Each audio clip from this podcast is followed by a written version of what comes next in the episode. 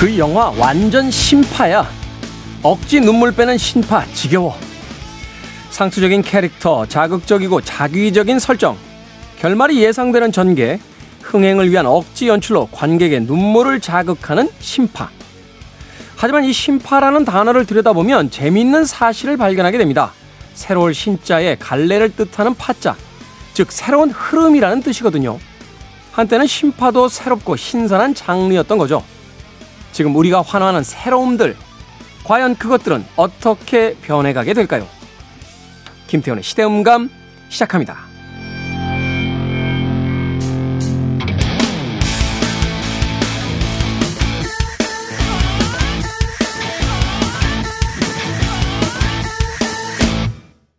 그래도 주말은 온다. 시대를 읽는 음악 감상의 시대음감 김태훈입니다. 심파라는 단어가 처음 등장한 건 19세기 말과 20세기 초라고 해요. 이 감정을 드러내지 않고 숨기는 것이 일반적이었던 이 동양권의 예술의 형태다.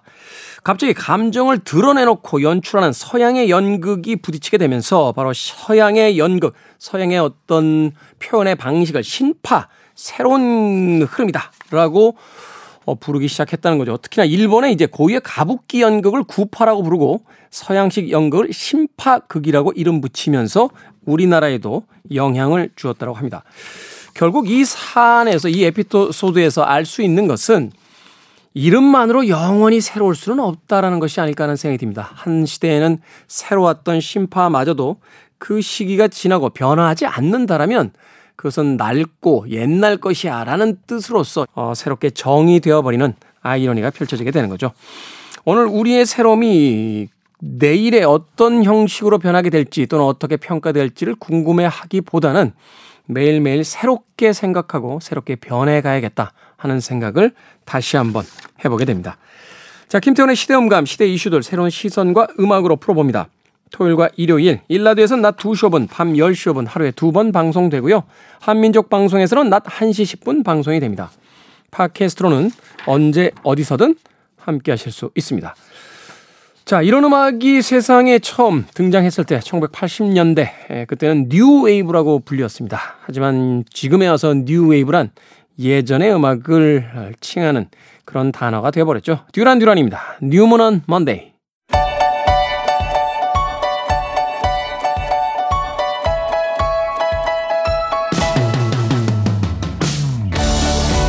우리 시대 좋은 뉴스와 나쁜 뉴스 뉴스 good and bad KBS 경제부 박혜진 기자 산업과학부의 정세배 기자 나오셨습니다. 안녕하세요. 안녕하세요. 자, 이 코너의 이름이 뉴스 good and bad인데 오늘 코너가 만들어진 이래로 처음으로요. 뉴스 bad and bad가 될 예정입니다. 유독 good 뉴스를 찾기 힘들었다. 음. 정말 찾기 힘들어요. 근데 찾다 보면 진짜 힘들었어요. 찾다 제가 보면... 사실 오늘 예. 이번 주가 이제 good news 할 차례였는데 네. 찾다가 찾다가 포기를 하고 뭐 그래도 됩니다. 왜냐하면 뉴스의 기능 네. 중에 하나가 이제 좋지 않은 뉴스들을 자꾸 전달함으로써 경각심도 불러일으키고 또 사회 어떤 변화도 어, 만들어내기 위한 거니까. 자, 첫 번째 bad news 어떤 뉴스? 어, 정세비 기자부터 소개를 좀 해주시죠. 네, 그럼 제가 이제 찾은 bad news부터 소개를 드리겠습니다. 그래서 집에서도 아마 home cam 쓰시는 집이 좀 있으실 거예요. 이게 뭐 보안 문제도 있고 어린 아이들 있거나 그렇죠. 반려동물 반려동물 네. 있을 때 또 이렇게 좀 지켜보시려고 home cam 쓰시는 분들이 많아요. 말씀하신 그런 경우에 근데 이게 뭐 가정에서도 그렇게 쓰고 뭐 업소에서도 많이 쓰는데 이 홈캠을 이제 외부에서 이거는 봐야 되잖아요. 그렇기 때문에 당연히 네트워크가 연결이 돼 있어야 되고 인터넷으로 하는 거예요. 아, 해킹되죠. 예. 쉽게 말해 IP 카메라를 쓰는 건데 그러다 보니까 말씀하신 대로 해킹이 쉬운데 문제는 이게 서울의 강남의 한 성형외과에서 이 IP 카메라를 설치를 했는데 왜 설치를 했냐? 아 우리는 사실 그런 문제 많이 나왔잖아요. 유령 의사가 대리 수술하는 문제. 네. 그렇기 때문에 이제 수술실 CCTV 설치 문제도 막 언급이 되고 지금 이런 상황에서 우리는 대리 수술하지 않는다. 이걸 보여주기 위해서 치료실에까지도 이걸 다 설치를 했어요. IP 카메라를. 음. 잠깐만요. 그건 말이 안 되지 않습니까? 그냥 의심이 있을 때 네. 폐쇄형 CCTV를 네네. 보여주면 되지. 네. IP 카메라를 왜, 설치한다고 왜 해서 IP 카메라로 하셨는지가 어. 사실 좀 의문이긴 한데. 아니 그럼 뭐 일반인들이 마음대로 보십시오. 우리 수술실을 뭐, 뭐 이건 공개되는 건 아니죠. 당연히 공개되는 건 아니죠. 이렇게 뭐 이제 공개되는 건 아닌데. 근데 어쨌든 우리는 전문의가 직접 수술한다. 혹시 못 믿겠으면 CCTV도 보여줄 음. 수 있다. 이런 식으로 음. 홍보를 해온 거죠. 이거는 그 관계자들이 바깥에서 보려고 네. 만든 거 아닙니까? 근데 아까도 말씀드렸듯이 치료실 그다음에 이제 성형외과라서 피부 관리실 문제는 탈의실까지 이제 탈의실에다 설치가 돼 있는데 정말 이해가 안 되는데 탈의실과 화장실에다 누가 카메라를 다나요? 그러니까 그러게요. 너무 이해가 안 저도 되네요. 이해가 안 돼요. 어. 네, 왜 이렇게까지 설치를 하셨는지. 근데 우려했던 대로 여기서 촬영된 영상이랑 사진 해킹 때문에 외부로 유출이 됐어요. 피부 관리실과 치료실도 사실은 네. 환자가 원치 않으면 막아야 되는 게 그렇죠. 이런 거 동의는 네. 아마 받긴 했을 거예요. 알진 모르지만 이런 거 보통 서류 같은 거를 이해가 안 되네요. 이거를 병원 천장에다가 설치를 해놨는데 이게 치료실 내부 영상만 저희가 이제 보도를 했는데 뭐 의료진들이 오가기도 하는데 문제는 여기서 이제 당연히 성형외과다 보니까 환자들이 뭐 옷도 갈아입고 진료 받는 모습이 이제 고스란히 담겼는데 확인된 것만 한 영상 개수가 한 서른 여 개, 삼십 여 개? 나흘간 촬영된 것들인데 미리 한 가지 말씀드리면 영상을 이게 유포나 공유하는 거는 뭐 당연한데 단순히 나는 누가 보내줘서 보기만 했다. 이것도 무조건 성폭력 처벌법상 처벌 대상이에요. 무조건 예. 그래서 방송통신심의위원회가 이걸 당연히 삭제 차단 조치하긴 했는데 문제는 이게 중국을 중심으로 좀 해외에서 이제 좀 유포가 되고 있다고 해요. 왜냐하면 이게 병원에 설치된 카메라가 이제 중국 업체 제품이었거든요. 아, 해킹이 쉽다는 거군요, 상대적으로. 맞습니다. 근데 이 제품 같은 경우에 아무래도 초기 설정 비밀번호가 좀 단순한 편이어가지고 쉽게 말하면 처음에 제조했을 때 뭐 0000 맞습니다. 음, 그런 식으로 111, 단순했기 때문에 이걸 안 바꾸면 해커 어. 접근이 쉽죠. 또 이런 걸 아는 사람이면 더 쉽죠. 아는 사람이면은 일단 다 들어가서 0000다 눌러봐서 그렇죠. 열리는데 보는 거죠. 몇 개 기본적인 비밀번호를 입력해 볼 수 있는 거잖아요. 그렇기 때문에 이 제품 같은 경우에 사실 뭐 미국이나 호주 같은 데서는 뭐 수입도 금지돼 있고 당연히 판매도 금지돼 있고 다시 말해 퇴출이 된 상태인데 이게 지금 국내에선 쓰였는데 그래서 이제 경찰이 수사에 나서서 과연 그렇다면 병원에서는 처음 설정됐던 그런 단순한 비밀번호를 바꿨는지 뭐 예를 들어서 보안 프로그램 업데이트 요청이 오면 그걸 했는지 이런 것들 다 지켰는지 일단 조사를 착수한다고 하고 일단은 해외에서 해킹 했을 가능성을 좀 염두에 두고 조사를 한다고 하고요.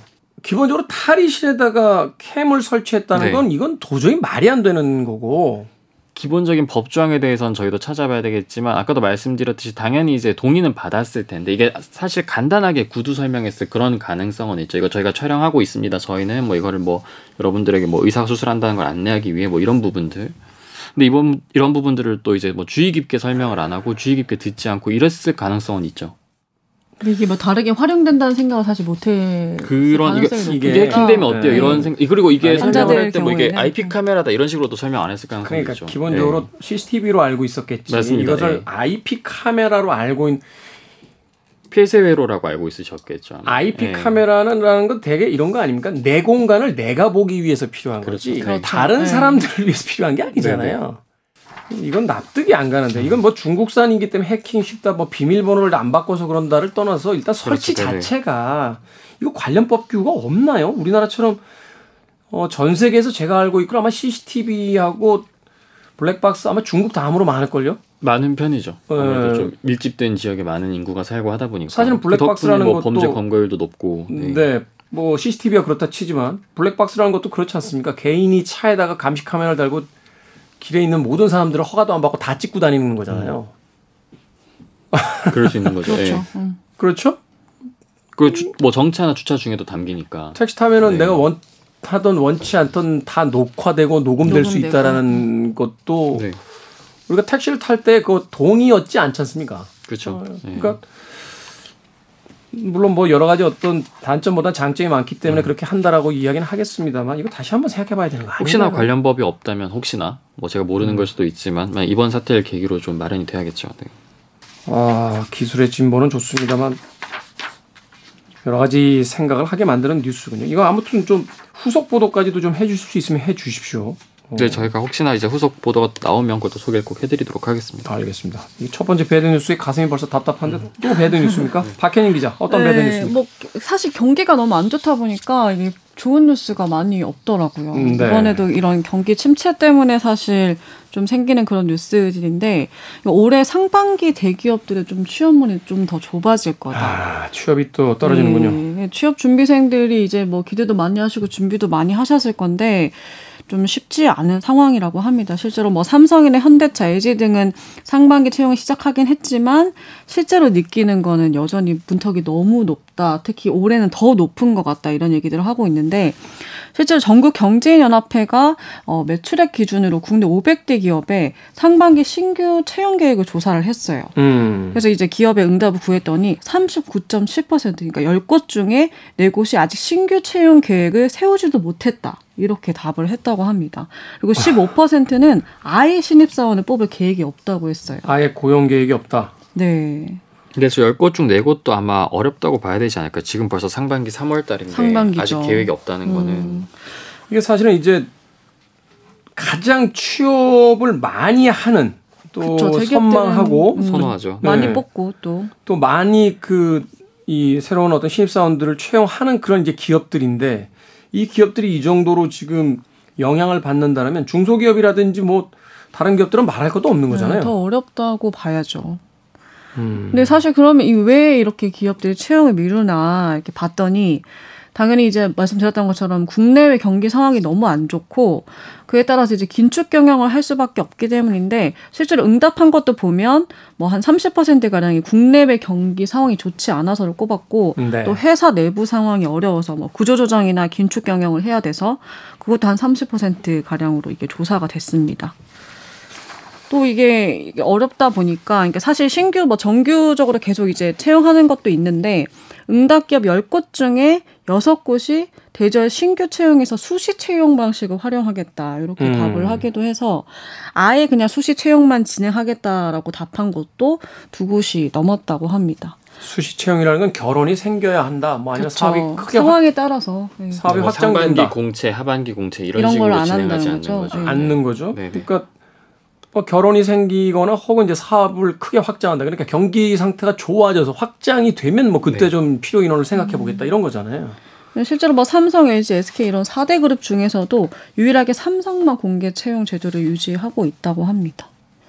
그러니까 이렇다 보니 좀 너무 어렵잖아요, 취업이.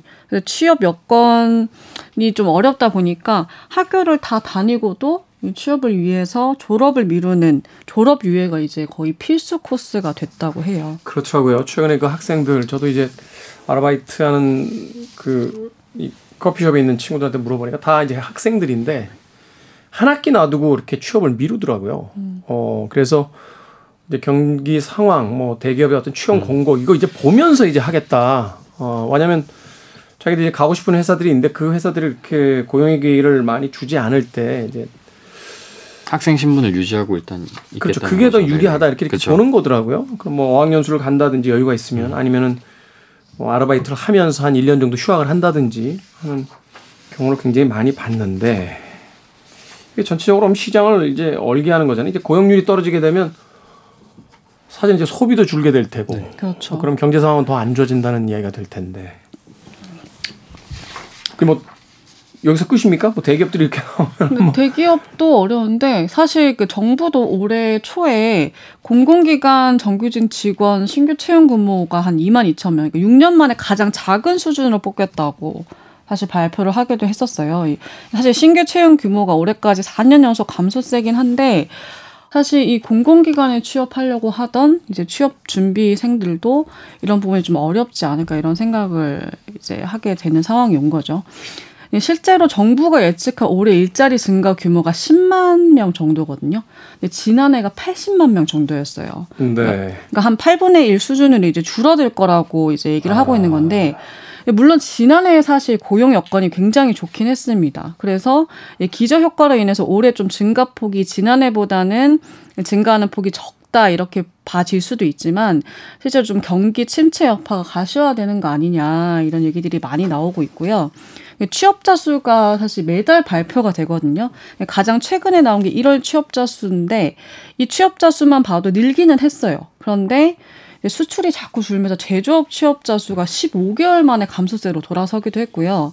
또 수출이 물류, 운송 이런 걸 포함한 운수 창고업에서도 5만 명이 넘게 줄었는데 문제는 수출이 계속 안 좋을 가능성이 많거든요. 지금 역대급으로 지금 적자 그렇죠. 폭이 계속 늘어나고 있죠. 네, 그렇게 되면 이런 동향이 좀 계속되지 않을까 그런 이제 우려가 되는 거고 몇몇 경제 전문가들은 뭐 IMF까지 거론하는 걸 들은 적도 음. 있고 지금 어떤 방식으로 쳐다보든 간에 고용률이 당분간은 단기적으로 늘 수 있는 그런 해법이 없다는 거네요.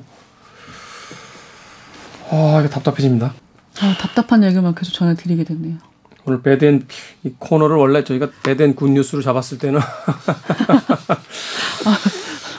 있는데 이게 오늘 bad and bad로 가니까 가슴이 답답하게만 다음 하고. 주는 네. good news만 한번 두 개를 들고 올수 아, 있도록 그런 날도 필요한 것 같아요. 네. 과연 그럴 수 있을지 희망을 가져보겠습니다. 네. 네. 지금까지 news good and bad에서 오늘은 bad and bad news만 전해드린 정세배 기자, 박혜진 기자와 함께했습니다. 고맙습니다. 감사합니다. 고맙습니다.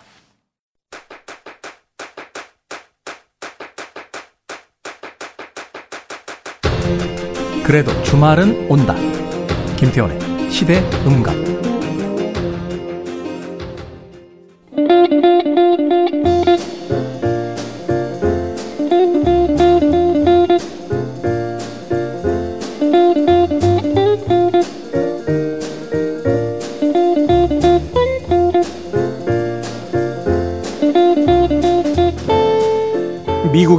학자이자 하버드 대학의 총장을 지냈던 찰스 윌리엄 엘리엇은 이렇게 말했습니다. 책은 가장 조용하고 변함없는 벗이고 가장 현명한 상담자이자 가장 인내심이 있는 교사이다. 여러분에게 책은 어떤 존재입니까? 우리 시대의 책 이야기, 책은 북. 정현주 작가님, 생선 작가님 나오셨습니다. 안녕하세요. 안녕하세요. 안녕하세요. 자, 만약 사람에 비유한다라면 두 분에게 책은 어떤 존재에 가까울까요? 사람이요? 저는 애증. 김태훈 DJ 같은 애증의 대상이라고나 할까요? 아, 제가 생선 작가 애증의 대상이에요? 네, 왜냐면 저- 저희가 같이 일해, 일하고 알아온 시간이 굉장히 길잖아요. 그러다 보니까 애정도 있으면서 사실 좀 미워하는 마음도 있는 거? 그거 같아요. 책, 저한테 책은. 아니, 저를 이제 미워하고, 물론 이제 사랑하고 하는 것까지는 알겠습니다만, 책은 왜 그러면 애증입니까? 책은 뭐, 아주 좋은 지식과 어떤 그 쉼과 위로를 건네니까 좋다라는 걸 알겠는데, 증은 뭐예요, 증은? 무겁습니다. 짐이 됩니다.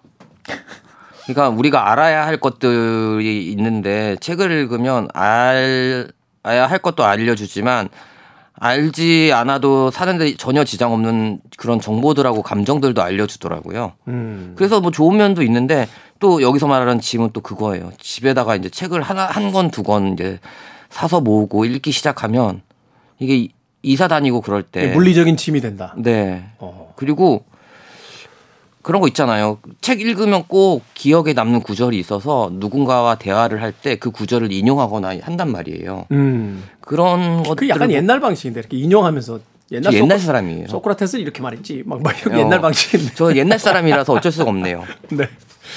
아, 그렇다. 음, 증의 어떤 이유도 있다. 본인의 책은 어떻다고 생각하십니까? 본인이 낸 책들은 우선 제 책은 중고 가게에 별로 없어요. 왜요? 그거는 그렇게 많이 팔리지 않았다는 소리이기도 하고요. 그 다음에 또 하나는 어 팔고 싶지 않은 책. 가지면 일단 네. 사면 내놓고 싶지 않은 책. 그러니까 예를 들어서 에세이나 이런 중고 서점에 가면 에세이 분야나 이렇게 뭐 그런데 베스트셀러들이 엄청 많거든요. 지금 엄청 많아요. 네, 근데 제 책은 별로 없어요. 그러니까 일단- 많이 안 팔렸고 그만큼 가지고 싶어 하, 가지고 싶고 쓴 책이요.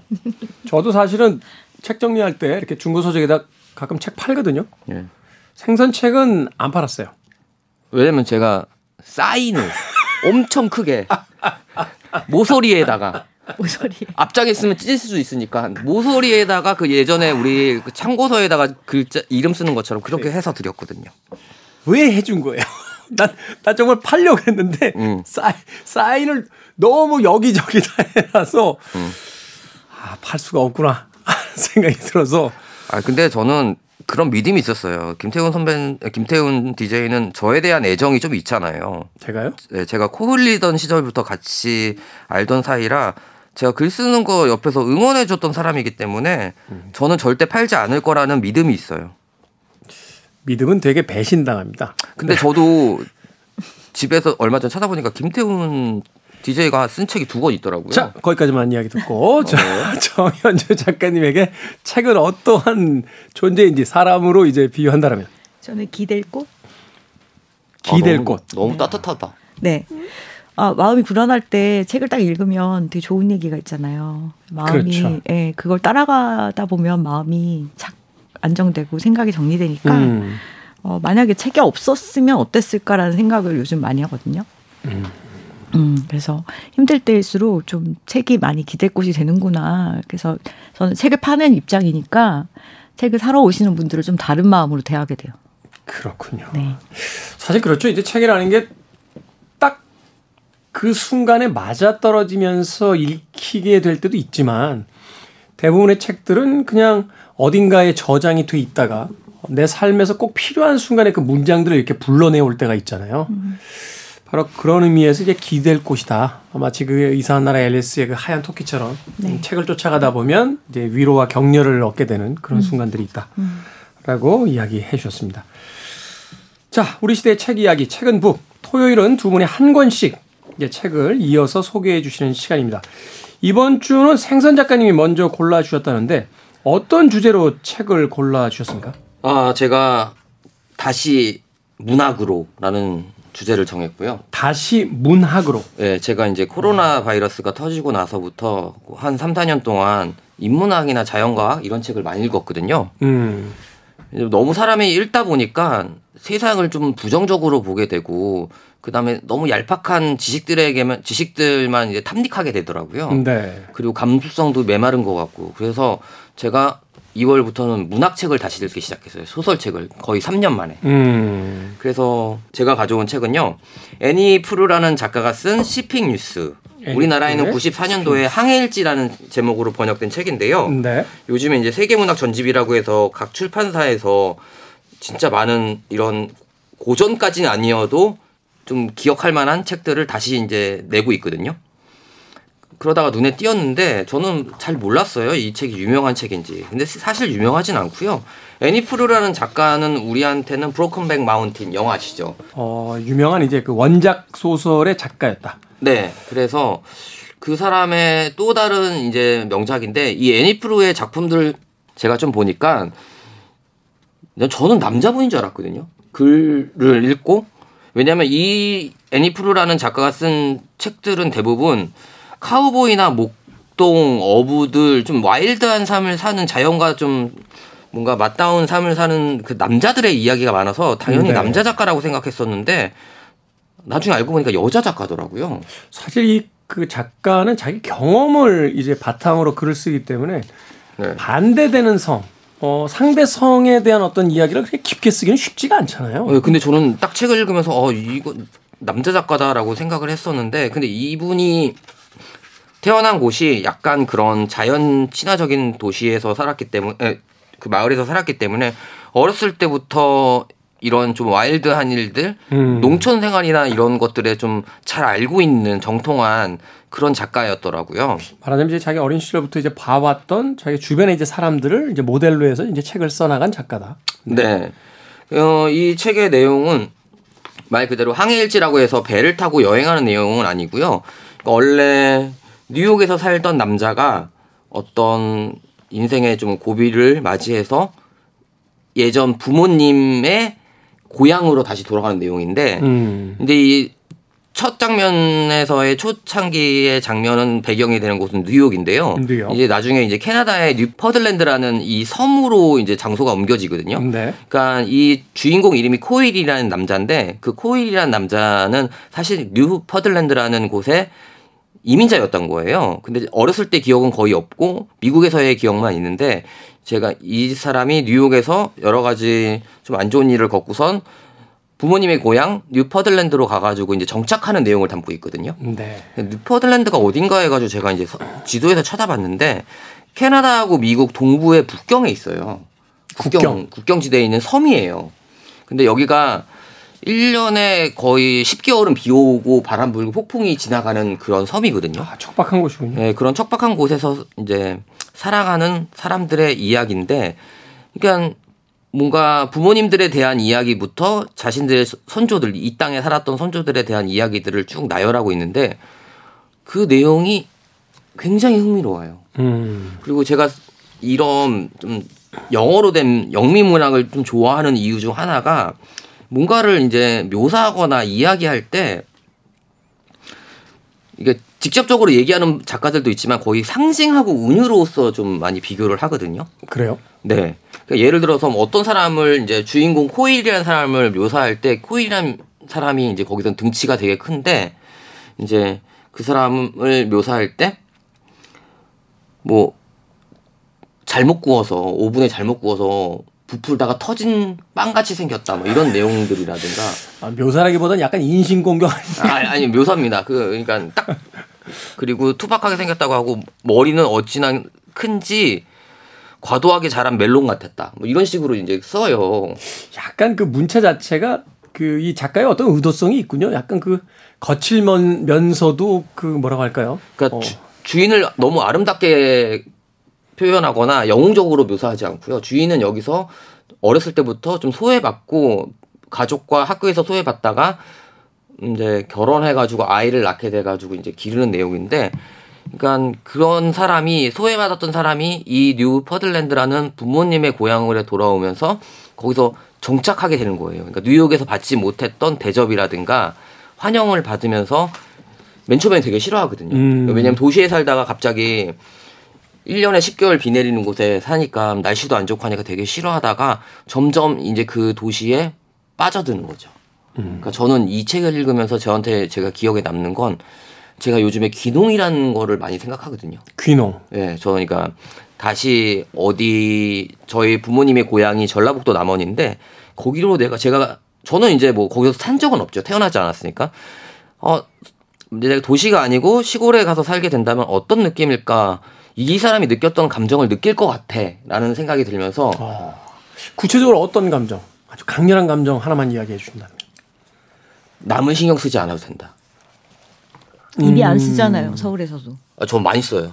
아 그래요? 예. 어, 저, 안 쓰는 저- 것 같은데. 정말 많이 쓰는 거예요? 예, 저 엄청 많이 쓰는 거예요. 자기 멋대로 사는 것 같은데. 아니? 오, 오기 전에 옷도 여러 번 챙겨서 보고 네, 제가 이 책을 골랐을 때 어떤 사람 뭐 어떤 메시지를 주고 사람들이 어떤 걸 느끼는지에 대해서 생각하고 그 다음에 이미지 되게 중요시 여겨요 저. 이미지 본인 남들이 나를 어떻게 생각하는지. 근데 그 이미지가 저는 필터가 없잖아요. 여가 장치가 없잖아요. 음. 제 스스로 여가를 해서 통과된 것만 나가야 되는데 이게 무작정 다 나가니까 네. 좀 잘못된 방향으로 가는 면도 있는데 신경 써요. 신경 쓴다. 예. 그래서 결국 이때 정현주 작가하고 저밖에 안 남았잖아요. 옆에서 필터가 없이 너무 저도 오늘 너무 나가서. 빼주세요. 저 그래서 저 이제 신경 쓰지 않는 시골로 내려가고 싶습니다. 근데 이건 기억하셔도 되는데 요즘에 도로가 잘 돼 있어서 2시간 30분이면 여의도까지 옵니다. 그래서 뭐 저 이 프로그램 출연은 저- 전혀 문제가 없어요. 그래서 올수 있어요. 어디 기준으로 2시간 30분인지 너무 궁금해. 예, 남원에서 예, 남원에서 여기까지. 예. 남원에 땅이 좀 있으신 것 같은데. 자, 시핑 뉴스 이 애니 프로의 작품 결국 그러니까 아, 한 도시에서의 삶에 지쳐있던 한 남자가 이제 자기 부모의 고향이라고 생각했던 것. 근데 돌아가 봤더니 거기가 사실은 자기가 이제 원래 출발했던 곳이었다는 거. 네. 그곳을 통해서 이제 도시에서의 상처를 뒤로 한 채 그곳에서의 이제 어떤 그 삶에 대한 이야기를 담아내는 책이다. 예, 그리고선 또 이 책의 마지막 부분에 등장하는 문장인데요. 이 주인공 코일이라는 남자는 자신의 인생이 불행하지 않다고 생각해요. 음. 그렇다고 좋지도 않고 정말 망망대해 바람 한 점 불지 않는 망망대해 혼자서 좀 표류하고 있는 느낌? 그 재미도 없고 삶의 의욕도 없고 그래서 자기의 인생은 실패했다라고 이제 생각을 하고 있는데 나중에 가서 이제 어떤 경험을 통해서 알게 되죠. 아, 아무 일도 일어나지 않는 것이 어떠면 정말 행복인, 행복인지도 모른다라는 말로 이제 이 책이 마무리가 되거든요. 그러니까 제가 저도 그런 생각을 많이 하거든요. 불행하다는 생각을 안 하거든요. 그러니까 제가 살아온 인생치고 지금 전 좀 잘 된 케이스인데 생각보다 잘 된 케이스인데 근데 저는 별로 재미가 없어요 사는 게. 근데 이 책을 읽고 나서 아 이 재미 없음이 어쩌면 행복인지도 모르겠다라는 생각을 해보게 되었습니다. 젊은 날에는 사실 지루하다라고 이야기하는데 그게 나이 들면 이제 평화라는 단어로 바뀌잖아요. 네. 그래서 이그 잔잔함과 그 평화로움을 이제 맛볼 수 있는 미각을 가져야 삶이 사실은 좀 더 더 큰 행복감들을 얻을 수 있는 건데 젊은 날엔 그게 모르 안 느껴지지 않습니까? 그러니까 막 하루만 심심해도 인생이 별로 재미가 없는 것 같고 아무 계획도 없이 친구들과 계속 시내를 쏘다니고 뭐 뭔가 즐거운 일이 생기지 않을까 해서 밤늦게 어? 집에도 돌아오지 않고 하는 일들이 있는데 이제 그런 것들보다는 그 평화로움이 더 행복에 가까운 게 아닌가 하는 생각을 하게 해준 책이다. 네. 고양이하고 제가 이제 강아지를 키우는데 제가 하루에 제일 행복한 시간이 이제 자기 전에 이제 침대에서 제가 이제 뉴스라든가 이런 기사를 읽는단 말이죠. 그때 이제 저희랑 같이 사는 동거 묘와 동거 개가 같이 다 침대 위에 올라와서 제 오른쪽 왼쪽 옆에 누워 있거든요. 음. 그때가 진짜 행복한 것 같아요. 알겠습니다. 평화 같아요. 자 이번에는 정현주 작가님이 소개해 주실 책 만나볼 시간입니다. 어떤 책 소개해 주시겠습니까? 네, 아, 이틀 전에 연락을 받았어요. 생선 작가가 다시 문학으로라는 주제로 책을 가져온다는 거여서 저는 야, 약간 약간 문학 개관지의 어떤 그 어, 특집 네. 제목 같지 않습니까? 다시 책으로라는 책이 음, 있는데 음. 다시 문학으로 그래서 아 나는 계속 문학을 했는데 이제부터 뭘 해야 되지? 약간 고민을 하다가 네. 그 다시 문학으로 또 다른 부제는 없나요? 귀향 집으로 돌아간다래요. 네. 그래서 그냥 다시 문학으로 그래서 최근에 읽은 가장 좋은 음. 어, 문학 책을 갖고 왔고 네. 때마침 이제 작가가 물어보더라고요. 귀향 그거 괜찮겠냐 그래서 어 딱 맞다. 귀향. 음. 이책 가지고 왔어요. 배수아의 작별들 순간들인데요. 작별들 순간들 네. 배수아 작가의 산문. 네. 이미 많은 작가분들이 저한테 고백을 했어요. 이미 이제 3월인데 이미 이미 올해의 책을 찾았다. 음. 아. 네. 그 정도로 이, 어. 어떤 분은 인생책이 될 것 같다라고 말씀해 주신 작가분도 있었거든요. 그런 이야기 하면 또 저는 바로 인터넷 구매 들어가죠. 예, 이제 배수아 작가님 하면은 되게 아, 뭔가 되게 낯선 낯선 문장들이라고 해야 되나? 낯선 구조의 소설들 이런 것들을 많이 쓰시잖아요. 사 등장과 동시에 굉장히 그 어떤 뭐라고 할까요? 센세이션한 네, 그런 어떤 반응을 일으켰었죠. 네, 되게 어 뭐지? 이런 생각을 하게 만들면서도 뭔가 그로테스크하다고 해야 되나 그런 네. 세계를 우리로 싹 끌어들이는 그런 분이잖아요. 그래서 소설은 읽기 어려워하는 분들도 사실은 많이 있습니다. 그래서 제가 배수아 작가님 소설을 권하면 좀 무거워요라던가 어두워요라고 하시는 분들도 있는데 그런 이유로 배수아의 세계에 들어가기 어려우셨던 분이라면 이 산문집을 정말 권하고 싶습니다. 아, 그 정도로. 네, 그 제가 정도로. 네, 얼얼했어요.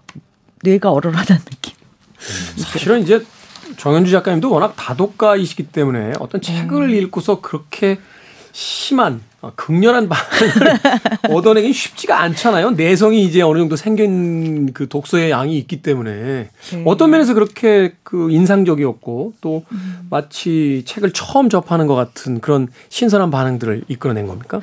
일단 소설 같은 느낌인데 이게 진짜 있는 이야기잖아요.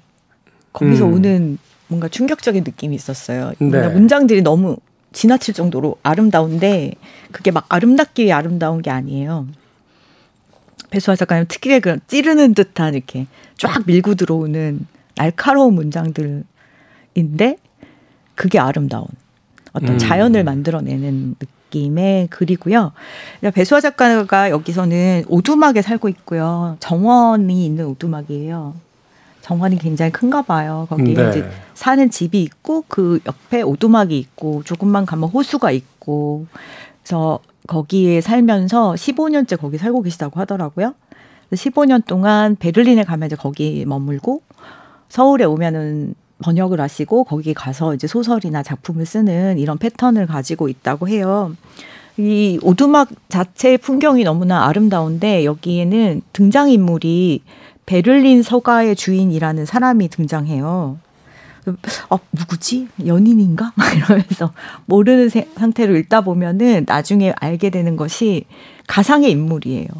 가상의 인물. 네, 에세이인데 가상의 인물을 두고 그 사람과 대화를 나누는 방식으로 쓰여져 있어요. 그 집이 책으로 막 흘러 넘치는 집 있잖아요. 네. 그런 저희 집이 좀 그렇거든요. 좀, 좀 정리되지 않은. 그래서 책꽂이가 무의미한 집이 있죠. 네, 어. 막 테이블 위에 막 쌓여 있고, 쌓여 있고 뭐. 그다음 복도에도 막 쌓여 있고, 있고. 거실에 쌓여 있고, 네. 침실에 쌓여 있고 막 이래 가지고 걸어 다닐 때 이제 책을 피해서 다녀야 되는 그런. 잘못 건드리면 무너지죠. 네, 네. 맞아요. 집이 작다 보니까 이제 책들이 많이 쌓여 있는데 이배 작가님 집은 이제 테이블 위에 뭐가 너무 많은 거예요. 막 향도 있고 문진도 있고 뭐 종이들도 있고 막 책이 쌓여 있고 그러다 보니까 뭐 하나 글을 쓰려고 하면은 다 치우고 써야 되는 그런 침 그런 구조에서 살고 계신 거예요 환경에서. 네. 너무 행복했어요. 나만 거기 살고 있지 않다. 음. 그리고 그 자연을 묘사하는 부분이 되게 많은데 여기 자우와 암퍼라는 식물이 나오거든요. 음, 우리도 네. 흔히 많이 보는 식물이더라고요. 제 사, 여기에 굉장히 많은 식물들이 나와요. 그래서 만약에 내가 10년쯤 후에 이런 전원에서 살게 된다면 어떤 글을 쓰게 될까라는 상상을 하면서 음. 이 베를린의 정원 을 상상하면서 읽을 수 있거든요. 네. 그럼 지나가다가 막 사과도 따먹고 베리류 갔다가 잼도 만들어 먹고 그런데 우리가 그동안 읽었던 배수와 작가라는 사람의 세상은 좀 그런 느낌은 아니잖아요. 그렇죠. 사실은 굉장히 날이 서 있는 네. 그런 느낌인데 지금 이야기하신 건 굉장히 목, 목가적이에요. 네. 네. 그래서 막 그 베리를 어떻게 했고 빵을 빵도 직접 구워 먹어요. 음. 빵도 구워 먹고 그러는 되게 그런데 그게 가공되지 않은 아주 독일 느낌의 그런 음. 삶을 살고 계시는 가운데 거기서 이제 책 이야기가 있어요. 그래서 이 책은 무슨 책이야라고 그 베를린 서가의 주인이 물어보거든요. 네. 그러면은 어 읽기에 대한 책이야 그래요. 그러면은 읽기 그럼 어떤 책을 이 나오지? 그럼 책에 대해서는 한 줄도 안 나와. 그냥 읽기에 대한 책이야. 이러는데 책이 많이 나오긴 나와요. 네. 근데 이 책, 이분이 책을 읽는 방식은 책을 한 권을 다 읽고 그 다음 책을 읽고 이런 게 아니라 병렬적으로 책을 읽어요. 책을 몇 권 늘어놓고 이제 단락단락을 오가면서 읽는 거죠. 네, 이거 읽다가 또 저거 읽다가 이러면서 그것이 하나의 삶과 닮아 있다라는 이야기를 하거든요. 우리가 어떤 뭐 사랑도 하고 일도 하고 친구도 만나고 뭐 이런 여러 가지가 우리 안에서 동시에 일어나고 있잖아요. 그런 것처럼 이 사람도 만나고 저 사람도 만나는 것처럼 그렇게 책을 읽어요. 그리고 그 책에 대해서 너무나 맛있게 이야기를 해요. 그러니까 베를린 서가의 주인이라는 사람이 이제 상상의 인물이라고 치면은 네. 마치 여기서는 연인처럼 등장하거든요. flatmate라고 하나 같이 사는 음. 사람으로 등장을 하는데 대화를 많이 나눠요 책에 대해서 그 사람은 배수화 작가와는 조금 다른 책 취향을 가지고 있는 사람으로 등장을 하는데 그분은 여행을 갈때 책을 가지고 가서 읽기 위해서 여행을 가는 사람 있잖아요. 어. 네, 그래서 내가 어디를 갈, 갈 거야. 그러면 거기에 가기 위해서 트렁크에 넣을 책들을 고르는 그 행복에 사는 사람. 음. 저기 가서 읽을 책은 이 책, 이 책, 이 책이 어울릴 것 같아. 그래서 싸가지고 가요. 그리고 이제 헌책방을 굉장히 많이 다니는 사람으로 등장하는데 본인이 그런 그런 사람이겠죠. 사실 네. 되게 좀 외곽에 있는 곳이어가지고 책방도 많지 않고 가게도 없고 그래서 자급자족적인 삶을 사는 그런 형태로 여기에 그려져 있는데 헌책방에 가서 책을 고르는 시간이 이제 가장 행복한 시간 중에 하나예요. 그리고 동네 책방에다 신간을 주문해서 보고 근데 헌책방에서 책을 사요. 그리고 안 읽어요. 왜다가. 왜냐하면 이 책은 지금 읽을 때가 아니래요. 어 그런 분들 계세요. 저는 독서까지는 아닌데 음. 그 사진을 찍는 분 중에 네. 필름으로 사진을 뒤 현상을 안 하시는 거예요. 네. 왜 현상을 아. 안 하냐고 했더니 찍은 날만 이렇게 붙여 놓으시고 네. 그거는 아직 현상할 때가 안 됐다. 음. 라고 이야기하시는 음. 걸 들은 적이 있어요. 그러니까 네. 그때 비로소 생명이 불려져 나오기 때문에 그렇죠. 어, 책도 사실 이제 사 모으고 나서 그 중에서 우리가 또 골라서 보는 거잖아요. 네, 네, 네. 어. 정말 제가 생각할 때, 와, 나도 이런 애독가가 되고 싶어. 애서가가 되고 싶어. 이런 형태의 사람이 여기 등장을 하기 때문에. 정현주 작가님도 부러워할 만한 애독가가 있단 말입니다. 어, 책을 좋아하는 사람들이면 좋아할 수밖에 없고, 음. 이분이 집이 세 개가 있어요. 네. 그러면 서가의 주인이 시내에도 집이 있고, 이제 시골에도 집이 있고, 또 다른 시골에도 집이 있고 할 때, 이 집들을 옮겨 다니면서 책을 읽거든요. 네. 근데 이 옮겨가는 게 서가가 세 개나 있잖아요. 그러면 구조상 지금 이 책의 이런 큐레이션 상이 책은 지금 여기 있으면 안 돼. 시골집에 가 있어야 돼. 음. 시내 집은 아니야. 그럼 너무 기쁘게 그 책을 들고 시골집으로 여행을 가는 음. 그런 주인공이 등장을 하거든요. 그리고 책을 샀는데 이 책은 조금 있다가 이 책은 지금이 아니야. 이 책은 어디 다른 나라에 가서 읽어야 돼. 그래가지고 다른 나라로 막 모나코 이런 데 가서 책을 읽어요. 그러다가 이제 정말 부러운 인생이군요. 네, 팬데믹 때문에 거기 갇혀가지고 고생하는 얘기도 나오고 하는데 책을 읽기 위한 여행을 떠나고 그리고 헌 책이 막 여러 권 있는 경우도 있어요. 판본이 조금씩 다르고 다르니까. 하니까 네. 그래서 그 책들을 여기 뒀다가 저기 뒀다가 아그 책은 어, 그 책은 베를린 시내에 있는 우리 집에 있어. 그러면은 거기 가서 그 책을 읽으러 거기를 가고. 음. 그리고 또 오두막이 굉장히 아름다운 전원 가운데 있잖아요. 거기 안에서 겨울을 나는 거예요. 근데 원래는 겨울을 베를린 서가의 주인만 나고 배수아 작가는 따뜻한 곳에서 살았는데 처음으로 겨울을 거기서 나보기로 한 거예요. 음. 그 추운 가운데 막 이렇게 옷을 껴입고 차를 데워가면서 모닥불을 피워가면서 화로 있잖아요. 이렇게 네. 캠핑용 화로 같은 거. 화로에다 차를 끓여 먹으면서 또 뭐 잼도 만들어 먹고 그러면서 책을 읽는 사람의 모습이 그려지고 그 문장들이 자연이 눈앞에 딱 펼쳐지는데 우리가 흔히 말하는 독일의 숲 이 음. 어떨까? 그래서 뭐 여기서는 산속 이런 표현 안 하고 습 안쪽이라는 표현을 쓰더라고요. 네. 그 독일어 표현에 있는 거래요. 습 안쪽에 사는 삶을 눈앞에 확 그릴 수 있는 그런 문장들로 되어 있고 그리고 생선 작가가 아까 집으로 돌아간다라고 해서 그럼 우리한테 집은 어떤 의미일까? 라는 생각을 하게 만드는 구절이 22페이지 맨 앞쪽에 나오는데 네. 여기서 이제 그 서가의 주인하고 자기하고 둘이 얘기를 나눠요. 언젠가 우리가 베를린을 떠난다면 어떨까? 그런 이야기를 하거든요. 근데 여기에 이 문장이 저는 되게 좋더라고요. 은둔할 수 없다면 집이 아니다. 음. 은둔할 수 없다면 여행이 아니다. 집과 여행이란 것은 결국 노출되어 있던 내 자신을 숨기고 자기 자신에게로 돌아가는 곳이다. 네. 뭐 이렇게 정리를 하는군요. 네. 그래서 베를린이 자기는 여기 베를린에 살지만 이렇게 된다면 언제든 떠날 수 있는 곳이 또 베를린이다. 그런 이야기들을 해서 아름다운 자연 속에 완전하게 푹 빠져서 은둔하고 있는 기분이 들고 그 안에 책들이 있고 해서 참 좋은 삶과 자연과 책과 이런 것들이 다 아름답게 어우러지. 어우러져 있는데 달지 않고 독일 빵 먹는 느낌으로 음. 읽으실 수 있습니다. 좋은 계절이 다가오고 있습니다. 어디론가 떠나고 싶기도 하고 음. 많은 사람들에게 지친 나머지 숨고 싶기도 할 때 우리 현실이 그것을 여의치 않게 발목을 잡죠. 그럴 때 이 책 안으로 숨어보는 건 어떨까? 네. 누군가의 삶을 들여다보면서 어, 음. 어, 대리만족 혹은 잠시 그 책 안에 들어가서 작가와 함께 쉬어보는 건 어떨까 하는 생각이 들게 해주는 그런 네. 소개셨습니다. 음. 자, 정현주 작가님께서 소개해 주신 배수아 작가의 작별들, 순간들까지 두 권의 책 오늘 소개를 받았습니다. 자, 생선 작가 아, 정현주 작가와는 내일 또다시 또 다른 책을 가지고 만나 뵙도록 하겠습니다. 고맙습니다. 고맙습니다. 감사합니다. 자, 저도 끝 인사드립니다. 음, 정현주 작가님의 책 소개 듣다 보니까 갑자기 이 곡이 듣고 싶어졌어요. 어, 브래드의 오브리 들으면서 저도 작별 인사 드립니다. 지금까지 시대음감의 김태훈이었습니다. 고맙습니다.